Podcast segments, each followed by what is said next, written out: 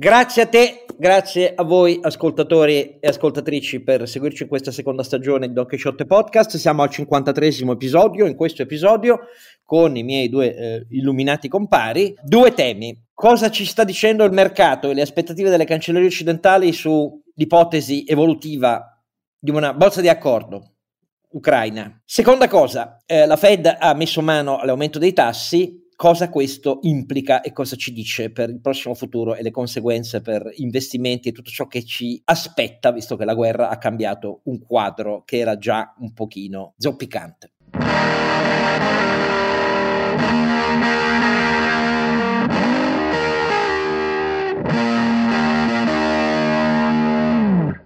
Allora, mai come in questi ultimi 20 giorni la voce del folle Don Chisciotte si è rivelata una buona scelta perché la nostra è una follia però temperata di valori. Eh, qui siamo di nuovo alla follia della forza invece. Però Don Chisciotte è sempre Oscar Giannino e con lui naturalmente eh, il nostro Sancio Panza. Renato Cifarelli e tanti mulini a vento naturalmente, con, sono contento, tante pale eoliche. Ah, giusto, Oggi, è vero. Don, Don Quixote è, è, è, Don Quixote... renewable energy, praticamente antelitteram, se posso dire. Bravo Oscar, sì, sì. è così.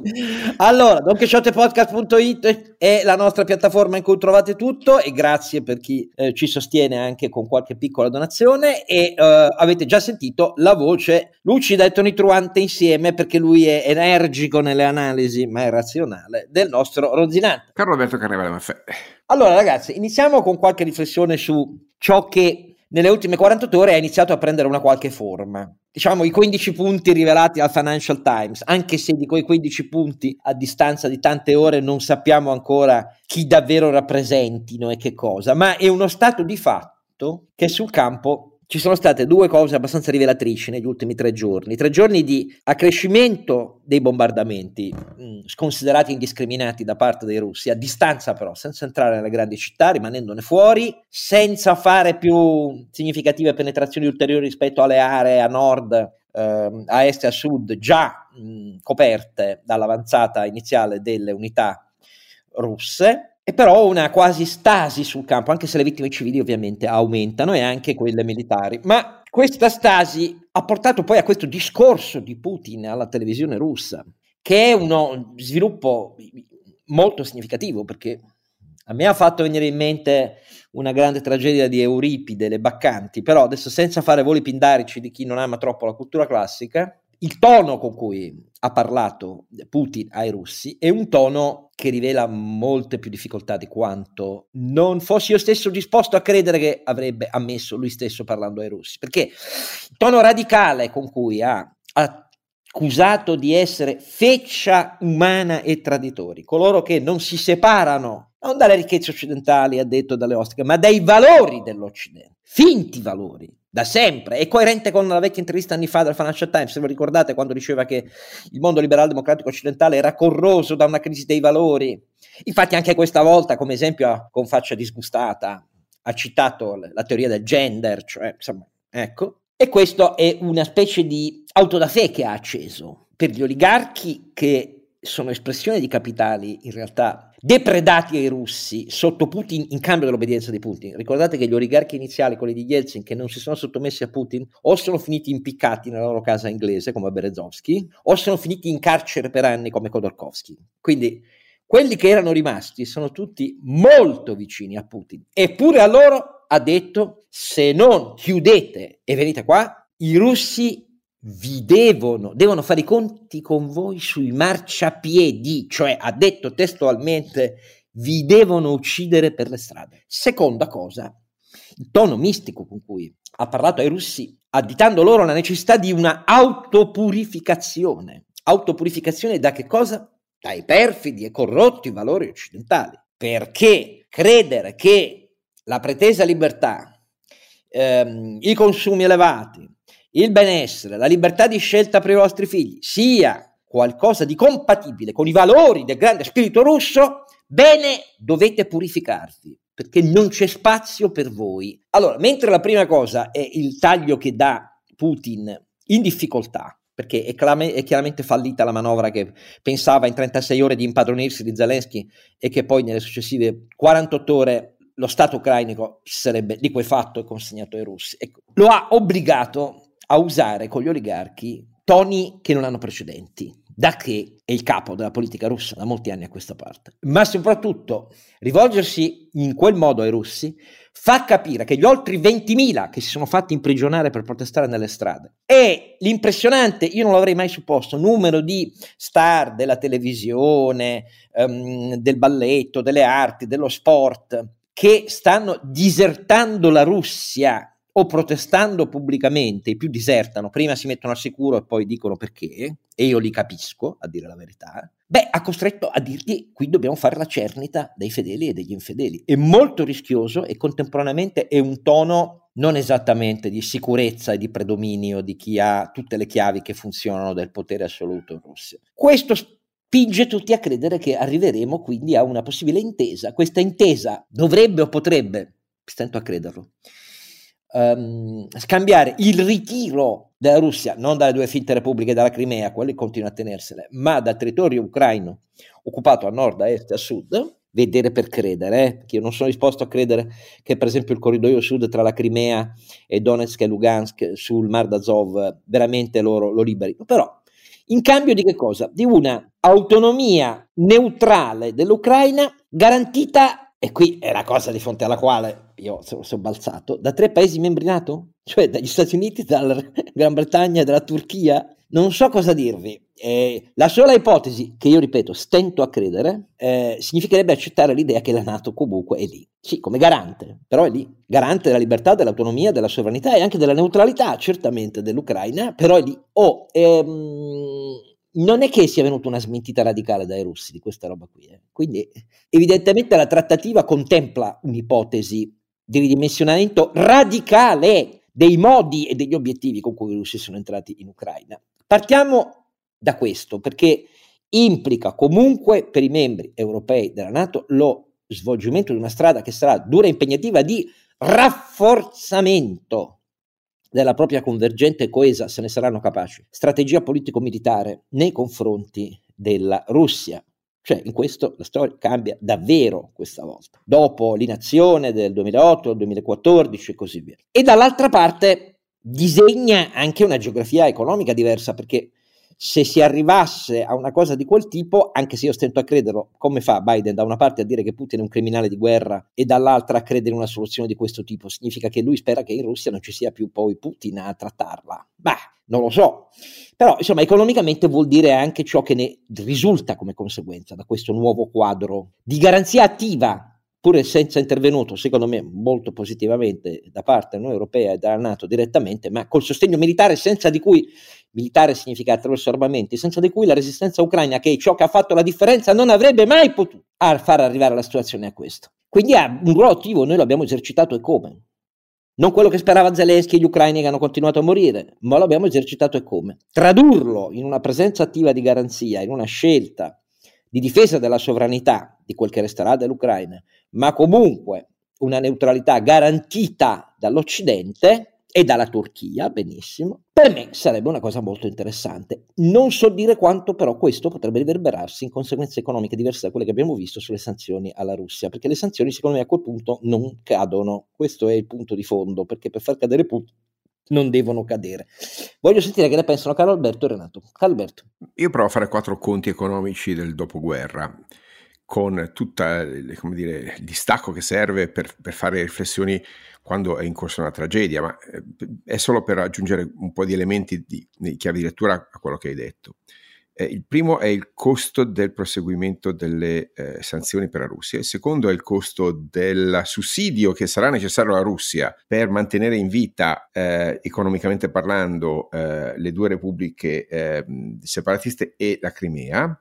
Il terzo è il costo della ricostruzione dell'Ucraina. Che è terribile, eh, perché hanno spanato la rete infrastrutturale in maniera terribile le bombe russe. Eh, sì, sì, sì, anche se, come dire, m- meno di quello che potrebbe essere eh, pensabile, visto che secondo me i russi stanno esattamente cominciando a fare i conti che ti sto dicendo adesso. Eh, allora, il, lo scenario delle sanzioni è uno scenario di, molto difficile da calcolare perché c'è una componente diretta, quindi di mancati acquisti, di riduzione del trade, stimabile certamente in alcune decine di miliardi all'anno, eh, addirittura un, un, centinaio di miliardi all'anno se eh, includiamo componenti del, del, petrolio e del gas, che ovviamente ha un mercato mondiale, ma potrebbe averlo a costi e a condizioni per la Russia decisamente peggiori. Ma il problema è il costo indotto, cioè il, l'isolamento tecnologico, l'isolamento organizzativo, l'isolamento commerciale della Russia riduce il, il, il potenziale, riduce l'attrattività del mercato russo per i capitali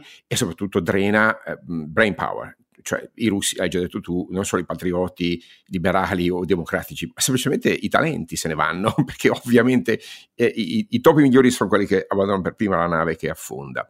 Quindi c'è una perdita di potenziale umano spaventosa spaventosa. Questo ha effetti di lungo periodo sulla Russia e potrebbe veramente incidere sul potenziale del PIL veramente in doppia cifra. No? Per la Russia potrebbe essere un, un, uno shock da 10-15% del PIL, 20% del PIL.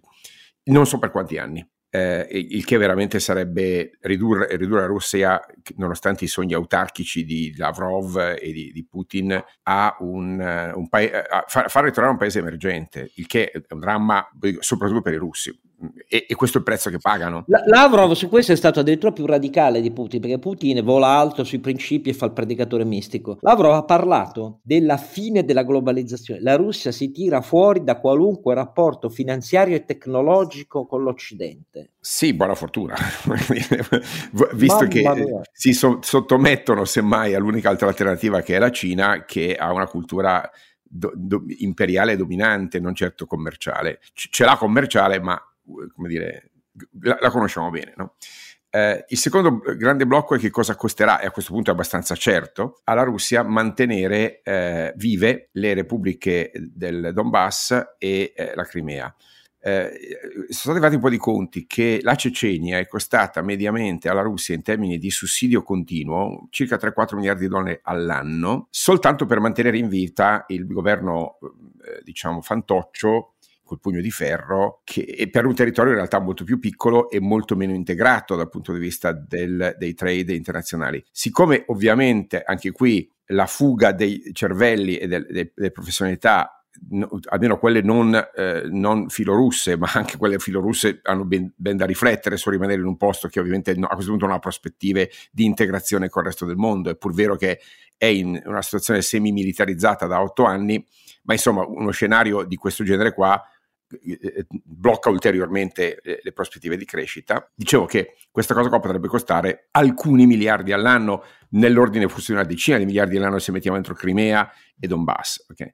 Eh, solo per mantenere, come dire, per, per, continuare a sussidiare le popolazioni e il territorio, visto che ovviamente la, l'Ucraina a quel punto eh, taglierà tutti i fondi, taglierà le pensioni, taglierà ogni trasferimento. Eh, perché è ovvio che eh, oggi i, i, i, i, possedimenti terrieri, caro Oscar, non rendono più come nel Medioevo, capisci? Le decime, li devi sussidiare se non fai crescere una, un'economia in grado di reggere gli scambi internazionali. Questa gente non, non si rende conto che i pezzi di terra non si spostano come con monopoli, ma hanno una interdipendenza culturale, eh, eh, professionale, oltre che logistica e tecnologica. L'ultimo pezzo è la ricostruzione dell'Ucraina. Eh, che cosa costerà? Beh, come dire, si parla di decine di miliardi di dollari o, o di 100 miliardi di dollari. E chi lo paga? Eh beh, eh, per me lo deve pagare la Russia e sia chiaro che eh, una, una un accordo di questo genere qui non può essere ehm, eh, dire, evitato. Poi finirà per non pagarlo e finirà, finirà, per pagarlo l'Occidente, ma se lo paga l'Occidente, ovviamente l'Occidente fa un piano Marshall che integra ulteriormente l'Ucraina dentro al, al, al modello eh, occidentale, quindi Putin cornuto e mazziato da questo punto di vista, perché cioè, o se la paga lui, ma è improbabile, non, non so, non, probabilmente non ha i soldi per farlo, a, a, fronte allo scenario che abbiamo detto di depauperamento strutturale del potenziale di crescita dell'economia russa, sia che le sanzioni continuino, sia che l'autarchia sbandierata da Lavrov venga effettivamente applicata. In entrambi i casi è un suicidio per la Russia. Okay. Però tornando all'Ucraina, la ricostruzione dell'Ucraina non avverrà, e questo è un elemento importante, con gli standard russi, quindi con le tecnologie russe, con i, con, la, con, gli armamenti russi, avverrà con gli standard occidentali, il che porterà potenziale di crescita all'Europa e, e, e all'America, non potenziale di sbocco eh, al, mh, mm, eh, al, al, alla Russia, cioè integrerà ulteriormente eh, l'economia ucraina, che ricordo ha grandi tradizioni nel, nel, nel, settore meccanico, nel settore dell'aviazione, nel settore della, dell'energia nucleare, pensa un po' che roba, ok? Eh, della, del, della, ricerca chimica. Cioè, L'Ucraina non è proprio un, un, una landa desolata, eh? cioè, ha, ha, dei potenziali, oltre ad avere a questo punto un, una, uno spirito nazionale e una, un senso di appartenenza che ricordo che cosa è successo a questo paese, al nostro paese, dopo una guerra perduta, in, perché ci si è affidati a, a, ai fascisti. Ricordo l'orgoglio che negli anni 50 ha caratterizzato questo paese. Io mi aspetto, storicamente succede questo, che eh, il, ehm, dire, la ripresa de, de, de, del sentimento nazionale, coniugata verso, a, una, coniugata verso, l'Occidente, porti l'Ucraina a essere un driver di crescita nei prossimi 5-10 anni dell'Unione Europea, oltre a portare eh, una quarantina di milioni di persone in più a un, un perimetro economico che ehm, eh, fa fatica a crescere anche anche per ragioni demografiche, mentre eh, un, una, un rilancio dell'economia e della società ucraina potrebbe rivitalizzare, certo con tutte le incognite, eh, corruzione, un sistema istituzionale non ancora perfezionato, tu, tutto quello che vogliamo dire, però questa lezione di libertà e di, e di, di unità nazionale che l'Ucraina sta dando a, a tutto il mondo è una premessa importante per, per, pensare che l'Ucraina possa ripartire in termini di crescita. Certo, ha un bisogno di capitali. Ecco, i conti di questa guerra vanno fatti così, vanno fatti per la Russia, vanno fatti per il Donbass e la Crimea, vanno fatti per, la, per, la, eh, per l'Ucraina. E sono conti in cui l'Occidente deve partecipare, al di là di, dire, di, di, di armi o di tatticismi politici, c'è una decisione industriale oggi, industri- economica industriale da prendere perché tanto prima o poi la guerra finisce e bisogna ricostruire. Io penso che al di là di tutto questo è un ulteriore, un ulteriore motivo per cui bisogna espandere una volta per tutte questo bilancio comunitario perché altrimenti usciranno fuori di nuovo quelli che diranno di qui a qualche poco ah beh adesso dobbiamo investire anche eh, per l'Ucraina i soldi sottratti ai poveri italiani, ai poveri di qua, ai poveri di là, cioè non è finita questa storia italiana, speriamo che ci sia la forza all'interno dell'Unione Europea, io questo non lo so e non mi pare a dire la verità, però vediamo. Io aggiungo due sole voci prima di fare la domanda a Renato, però dopo la pausa, e lui risponde dopo la pausa. Due sole voci che sono un po' dissonanti rispetto al quadro di pace, perché se Biden ha detto che è un criminale di guerra Putin, si è aggiunta la ministra degli esteri britannica, ricordate quella maltrattata da Lavrov come un incompetente ignorante quando c'è stato il bilaterale, che ha detto anche per il Regno Unito ci sono prove evidenti del fatto che Putin è un criminale di guerra e questa quindi non mi sembra molto una cosa che spinge per un accordo con Putin. Con la Russia sì, ma con Putin no. E però sul Putin no, c'è una voce, c'è una voce di un oligarca che non è fuori, è dentro la Russia, eh, che sta nella lista di quelli sanzionati dall'Unione Europea, dagli Stati Uniti, è il eh, proprietario di Alfa Bank, cioè non esattamente l'ultima delle, delle banche russe, si chiama Mikhail Friedman. E Mikhail Friedman, in maniera molto scorata, dice: Non avete capito niente se pensate in Occidente che con le vostre sanzioni Putin cambierà i suoi piani. Non avete capito niente perché, al di là dell'entità economica che c'è ed è innegabile, trascurate un fatto e mi ha colpito perché Michael Friedman è uno di quelli che era molto addentro fino a un paio d'anni fa con Putin. E lui dice così, attualmente la distanza che c'è tra Putin e chiunque sia entitled to, abbia il diritto di chiedergli un incontro nel suo, nella sua cerchia più ristretta di collaboratori di fiducia, quella distanza si misura in termini astronomici. Nessuno può oggi dire a Putin capo hai sbagliato. Quando capirete questo, forse dovrete farvi conti diversi. Questo lo dice Michael Friedman. Adesso Sentiamo Renato che pensa di questo quadro di pace e del fatto che bisogna fare i conti che dice Carlo Alberto. Con noi.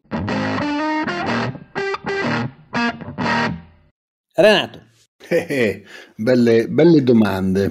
Eh, io sono d'accordo con eh, Carlo Alberto sul fatto che i conti vanno fatti con l'economia, non dimentichiamoci che sono alcuni anni che diciamo che erano finite le guerre perché si erano trasformate in uh, battaglie economiche, purtroppo in questo caso abbiamo visto che sono tornate le guerre. Eh, io credo che comunque all'interno dell'accordo ci sarà questa voglia infinita della Russia di avere un, un bel pezzo di sbocco a mare. Eh, al sud e quindi vediamo come, si tratte, come tratteranno Odessa e quell'area lì della, dell'Ucraina. Eh, L'Ucraina era già abbastanza integrata tutto sommato all'interno delle supply chain eh, europee, non dimentichiamoci che ci sono alcune aziende automobilistiche che hanno dovuto fermarsi perché avevano dei pezzi importanti della supply chain in Ucraina. Soprattutto nei cablaggi. Esatto, la fabbrica di cavi per auto di eh, gruppo Volkswagen era in Ucraina e non rifai una fabbrica di cavi in dieci minuti e quindi ahimè per loro eh, hanno problemi. Eh, detto questo, allora io sono convinto che l'Ucraina possa essere eh, un buon partner per l'Europa e probabilmente dopo tutto questo problema della guerra si avvicinerà ulteriormente all'Europa e l'Europa avrà la, la voglia anche di eh, aiutarla e, e, di aprirsi dal punto di vista commerciale. Poi vedremo cosa salta fuori dal punto come accordi eh, per quanto riguarda la parte economica.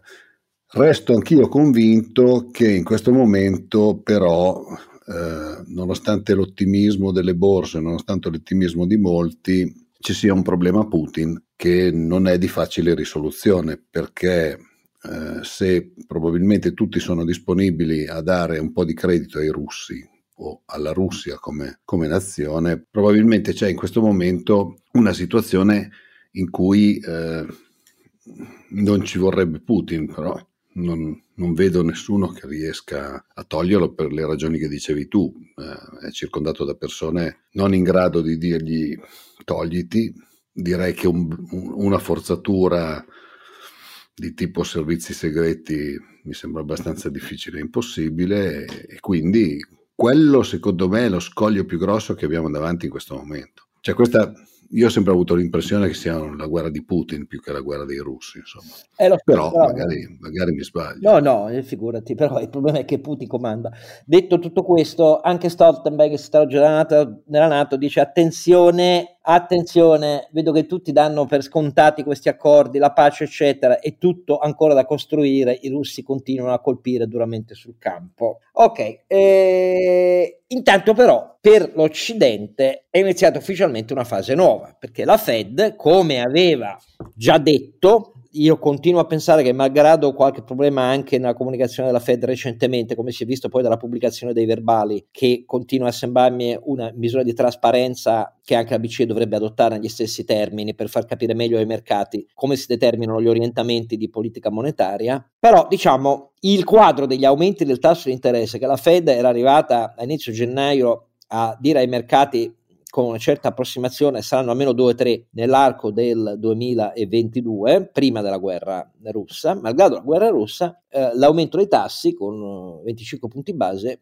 la Fed eh, l'ha mm, ufficialmente iniziato. La differenza è che adesso il mercato si aspetta fino a 5-6 aumenti del tasso di interesse nel corso di quest'anno perché la Fed è molto indietro, è rimasta molto indietro rispetto all'inflazione eh, negli Stati Uniti. Allora, eh, vediamo cosa questo implica. Implica delle cose che ci riguardano anche a noi, basta vedere dove è arrivato già il rendimento del nostro decennale. Eh, il rendimento del nostro decennale è arrivato già eh, all'1 rotti per cento, siamo ancora in condizioni diciamo non di allarme, ma quando poi i tassi usciranno dall'area negativa eh, per un paese che ha il nostro debito è eh, un problema e come? Perché diminuiscono gli acquisti, nel frattempo la BCE questo l'hanno già deciso. Carlo Alberto, che dici? Beh, vedi caro Oscar, eh, non si può pensare di vivere in un mondo in cui i tassi sono negativi per l'eternità e per la verità eh, già oggi il differenziale eh, che si chiama eh, tasso reale tra l'inflazione e i tassi nominali eh, della, eh, della, BCE è semplicemente la più grande forchetta mai vista nell'area euro, cioè ragionevolmente intorno ai 5-6 punti, insomma, no? cioè l'inflazione meno il, il, tasso di riferimento della, della BCE. Vuol dire che fondamentalmente c'è già una repressione finanziaria nell'ordine di 5-6 punti. Beh, anche in America però è così, perché anche dovessero aumentare i tassi a, a un quarto di punto per riunione, il che richiede un anno, un anno e mezzo per arrivare a quanto? A due punti e mezzo, tre? Stiamo comunque parlando di un'inflazione che è tra il 7 e l'8%, vuol dire che eh, sì, l'aumento dei tassi è un uh, vettore, ma la dimensione di questo vettore è una frazione eh, del tutto insufficiente a, eh, a, compensare il mercato dei capitali per l'erosione del valore reale. Quindi, quindi diciamo che l'Occidente, seppur in proporzioni diverse, resterà in repressione finanziaria, cosa che piace tantissimo ai governi. Piace, quindi no, diciamo c'è un segnale eh, che le cose andranno raddrizzate, ma di fatto quello che sta facendo la Fed e anche la BCE è sperare che l'inflazione rientri. Quindi, e, e, ricordo che la speranza non è esattamente una strategia monetaria dal mio punto di vista. Però hai ragione, noi siamo tra incudine e martello, eh, siamo tra un, un, una prospettiva di rialzo dei tassi che posso dire è, è norma- potrei parlare di progressiva normalizzazione dei tassi perché la parola rialzo mi sembra ridicola in questo contesto visto che abbiamo l'inflazione tra il 6 e il 7% no? Eh, ricordo che l'ultima volta che l'inflazione in America era il 7%, i tassi erano al 13%, eh, oggi sono al, all'1, al 2%, e quindi capite un po' che il, il passaggio d- di, um, di, di, di, evoluzione dei tassi dovrebbe, cioè la, la Fed per poter rappresentare un segnale di vera lotta all'inflazione avrebbe dovuto dire facciamo un, un punto per ogni sessione. E allora la cosa poteva diventare interessante. Non lo può fare non lo può fare giustamente dal mio punto di vista perché in tempi di guerra tu non, non fai una stretta monetaria senza senso no? eh, di quelle dimensioni e, e, in compenso l'Europa non ha, leve, non ha leve da una parte e dall'altra non può controllare l'inflazione perché è largamente importata da, eh, da, questi effetti di aumento delle materie prime del, del, del petrolio, non ha eh, leva eh, dal punto di vista delle politiche fiscali perché anzi siamo di fronte a un'ulteriore stagione di espansione de, del bilancio Insomma, veramente no, non è una situazione facile. L'Italia è la peggio messa di tutti perché insieme alla Germania paga il prezzo più alto per l'aumento del, mm, eh, del, del, del petrolio e del gas russo eh, per le proprie scelte, ma molto peggio della, della Germania non ha spazio fiscale. Quindi eh, gli Stati Uniti sono messi maluccio, le, la, la, mm, la, BCE è messa male, noi siamo messi malissimo, tanto per dire, indicare i gradi di, di, complessità. Noi siamo messi malissimo a fronte di, di, eh, di un Parlamento che non fa altro che chiedere scostamenti di bilancio, sussidi, eh, blocco dei prezzi, cioè siamo in una spinta social-leninista a fronte del fatto che i mercati finanziari, finita questa crisi ucraina, chiederanno conto della sostenibilità delle politiche. Quindi o, o interviene veramente la, la, la, l'Unione Europea, come dire, gettando un grande ombrello di debito pubblico centrale, eh, cosa auspicabile dal mio punto di vista per beni pubblici, non per sussidiare l'infame modalità finanziaria de, della Repubblica Italiana. Ecco, se lo fa l'Europa e costruisce beni pubblici europei come l'energia, come la difesa, come la politica eh, di, di, di, investimento del, in ricerca e sviluppo, mi sta benissimo. Cioè, è, è, è, un bel debito da fare. Quello di fare debito per compensare quello degli italiani mi sembra una strategia impossibile e anche inutile. No, che poi è la differenza fra fare debito per investimento e fare debito per spesa corrente. Eh, esatto, Sulla quale noi siamo fortissimi. Sì, e fa, posso dire, e, e, il PNRR, che doveva essere la promessa del debito buono, eh, po- posso rimanere ancora scettico, Oscar, dopo quasi un anno? Eh sì, è un anno che, che ho visto le prime bozze del, del, Ho visto, abbiamo scritto, ho scritto un libro eh, su, su, sulla qualità, sul fatto che tanto per essere chiari, noi spendiamo un sacco di soldi a valle delle catene del valore per adottare, che ne so, tecnologie digitali e tecnologie di ehm, eh, trasformazione energetica eh, sostenibile, invece che a monte della catena del valore per svilupparle e produrre proprietà intellettuale. Quindi consentimi di nuovo il dubbio che spendere quei 200 miliardi con dei ritorni diciamo ipotetici e non, già non altissimi di, di loro, eh? perché abbiamo visto che il moltiplicatore implicito è un moltiplicatore che fatica ad arrivare a uno, quindi fatica a ripagare i, i soldi che ha, che ha a, a, che, investi- che, avremmo investito, ammesso di riuscire a investirli. Ma eh, il, il, piano parallelo, quello delle riforme, caro Oscar, non sta dando nessun segnale di vita concreta. Quindi noi siamo in una situazione in cui sia finanziariamente che politicamente abbiamo uno scenario estremamente critico davanti a noi. Ricordiamo agli italiani che non c'è solo la guerra, c'è l'insipienza, la, la, l'irresponsabilità e la mancanza di strategia delle forze politiche italiane. Il tutto in un anno elettorale. Buona fortuna. Eh. Per avere un'idea del, dell'effetto diciamo così, stimato che nessuno in Italia per il momento si azzarda a stimare sul PIL, però in Germania ci sono già alcune simulazioni eh, sul fatto che mh, il PIL tedesco allo stato degli atti e senza prevedere razionamenti, ma prevedendo anzi abbassamenti del costo del gas e del petrolio, Uh, già potrebbe passare quello del 2022 da un'attesa intorno al 4% a un'attesa intorno al 2%. Ecco, e siamo a febbraio, e a marzo, scusate. E questo dovrebbe un po' aprire gli occhi. Eh, su questo però vedo che c'è una grande confusione, si vede anche dalle misure energetiche che il governo ha annunciato, vedremo cosa prenderà. A me fa molto ridere l'idea dell'aliquota mobile su accise IVA, questo è il momento storico per abbatterlo, questo record ingiustificato del peso della fiscalità indiretta accise IVA sui carburanti nel nostro paese, che, che, non c'è, che non c'è eh, in nessun paese europeo in queste proporzioni, cioè siamo arrivati al fatto che accise IVA sono il 125% del, del costo industriale eh, del litro di gasolio di benzina. Adesso eh, e invece il governo pensa all'aliquota mobile e ad abbattere il prezzo di 15 centesimi su 2,2-2,3 euro attuali, cioè ecco perché la voglia denunciare all'extra profitto di Stato, che è l'unico extra profitto che io addito, eh, c'è anche quello degli operatori, bisogna cambiare la modalità di fare la tariffa energetica elettrica, l'abbiamo già spiegato, bisogna fare un'operazione trasparenza sui contratti dei gas di approvvigionamento, l'abbiamo già spiegato, però che lo Stato e soprattutto Draghi, quello che da governatore della Banca d'Italia incessantemente ammoniva sul fatto che invece di fare deficit bisogna trovare copertura nell'immane spesa corrente italiana, che Draghi si ha messo dal MEF e da Palazzo Chigi nella condizione di additare l'aliquota mobile ai 15 centesimi di sconto come una misura radicale, efficace rispetto a questi andamenti di prezzo e all'impatto sull'economia italiana in termini di filiera industriale di occupati, come la cosa migliore, quando invece bisogna accettare l'idea, come bisogna cambiare il mix energetico, bisogna accettare l'idea che quella furto di Stato sui carburanti deve finire in quelle proporzioni, l'ho detto azzerato, ma in quelle proporzioni sì, e la copertura va trovata nei 900 miliardi di spesa dello Stato, perché altrimenti diventa ci chiedete di fare più deficit. No, santo Dio, c'è un'alternativa. Ci sono 900 miliardi di spesa su cui mettere le mani, facendo una valutazione del maggiore o minore impatto sul PIL potenziale. Ci sono i metodi per farlo. Se continua a mancare la volontà, mi dispiace, governo Draghi uguale agli altri.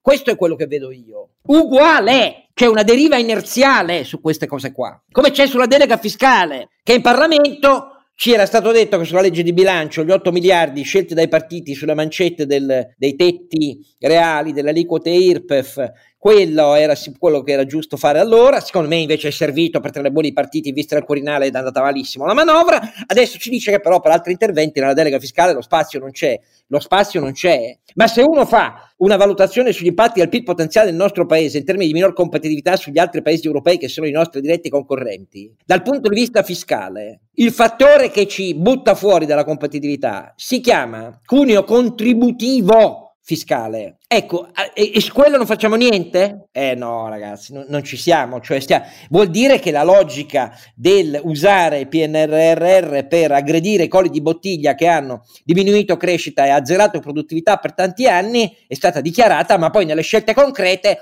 i partiti tirano eh, la corda per non farli, ma da Palazzo Chigi non c'è la forza e la voglia di strapparla questa corda in senso, in senso opposto. La stessa cosa capita sulla riforma della giustizia, la riforma Cartabia sull'ordinamento ordinamento, in teoria in Consiglio dei Ministri è passata, papà, va in Parlamento, trova migliaia di emendamenti su tutti i punti più fondamentali. Che senso ha sventolare le bandiere per i disegni di legge approvati di riforma del PNRR in Parlamento, in, al Consiglio dei Ministri, scusate, se poi la realtà è quella che poi si vede nel Parlamento, cioè una palude. Ecco, io su questo sono sempre più critico a dirvi la verità, cioè a me sembra che questo, questa accelerazione di Draghi ci sia proprio molto, molto, molto smorzata. ITA, la decisione su ITA è stata rinviata. Rinviandola, prendendo più tempo, prendendo più tempo, lo Stato e non i, i, subentranti, una volta allocatala, una volta esaminate le proposte di MSC, Lufthansa, quelle di Air France, Delta, quello che volete voi, però facendolo in fretta lo Stato si sottrae dalla successiva tranche che c'è eh, in primavera da versare di 400 milioni pubblici. Invece ci stiamo andando dritti. Perché si sta prendendo tempo su ITA? Domanda. Perché su MPS non sta più succedendo niente? Hanno cambiato l'amministratore delegato, però adesso più tempo passerà in MPS, più diventerà il fabbisogno di maggiore capitalizzazione crescente. Facciamo come un'Alitalia bis ancora? Perché non c'è velocità su queste cose del governo Draghi? Io le risposte non ce l'ho sono sempre più perplesso. Renato, eh, tacitami tu con il buon senso dell'imprenditore. Come faccio, come faccio, a tacitarti che è esattamente quello che sta succedendo?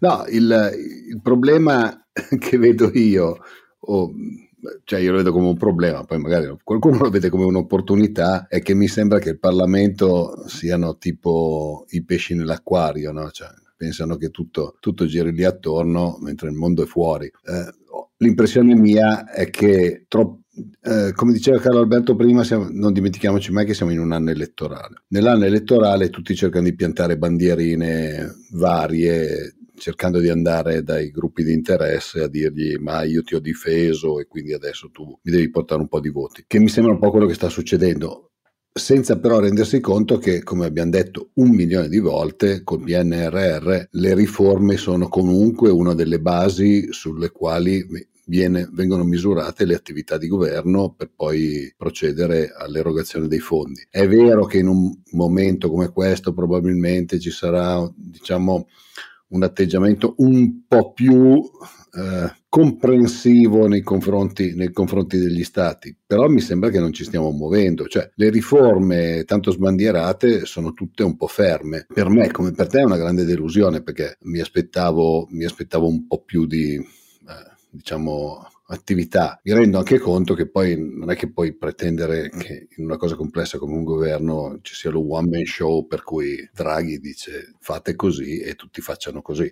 Sappiamo tutti come funziona la politica. Eh, diciamo la vischiosità è sempre a portata di mano, mettiamola così. Però la verità vera è che siamo in un momento in cui se noi non, non cerchiamo di impostare il futuro nel modo corretto, i, i, problemi verranno al pettine, ne abbiamo già parlato, c'è quello dell'indebitamento, ma ce ne sono mille altri che sono per esempio sulla pianificazione di una politica energetica come si deve, sul come vogliamo veramente sviluppare la politica energetica, sul come vogliamo fare gli impianti, dove, eh, perché, le autorizzazioni, tutte queste cose qua. Cioè, se, se, noi oggi continuiamo a bloccare il paese, i problemi arriveranno. Quello è, è, è, il, è il più grosso, la più grossa paura di noi imprenditori. noi imprenditori siamo abituati che quello che succede oggi non lo puoi cambiare perché quello, deriva da quello che, su, che, hai deciso magari sei mesi fa, magari un anno fa o magari cinque anni fa. No? Allora, pensare di poter cambiare tutto con uno schiocchio di dita non è un, non è un metodo che funziona. Noi oggi ha, abbiamo la possibilità attraverso PNRR di impostare quello che sarà il nostro futuro. Non lo stiamo facendo e a quel punto lì il futuro diventa abbastanza buio.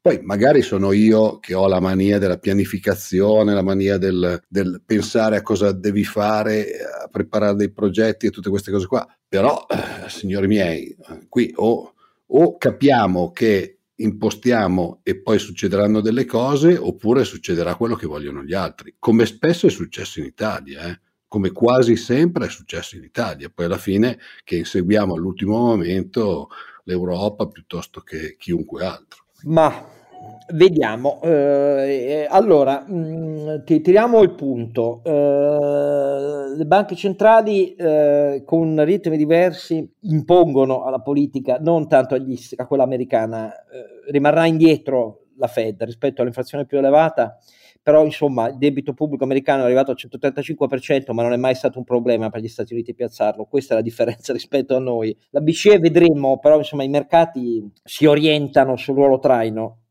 che la Fed sta prendendo.